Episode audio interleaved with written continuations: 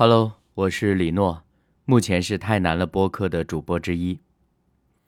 今天我想读的片段呢，是选自陈春成所著的《夜晚的潜水艇》这部小说集当中的第一篇，也就是《夜晚的潜水艇》中的一段。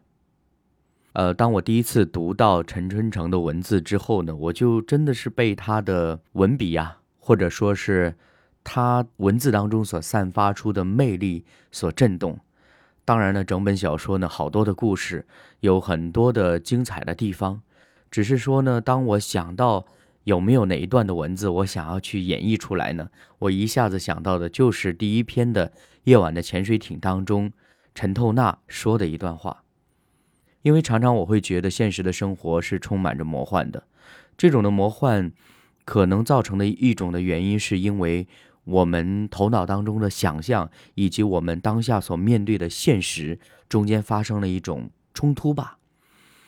而在陈春成的笔下，这种的冲突透过陈透纳的口，或者说透过这样的一种表达方式，展现的淋漓尽致，也让我感觉到，嗯，我们真的每一个人都需要丰富多彩的精神世界，要多过于。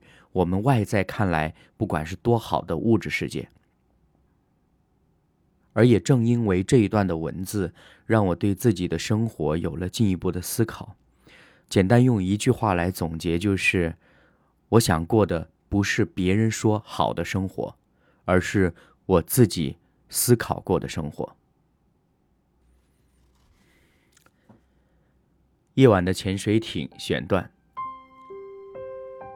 五十岁后，我停止了作画，也不再写诗。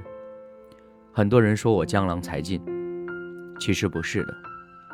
我的才华早在十六岁那年就离我而去，飞出天外了。我中年开始作画，不过是想描绘记忆中的那些画面，写点诗也是如此。我只是如实临摹，并非世人所说的什么主义。直到有一天，我把以前的梦境都画完了，就不再画了。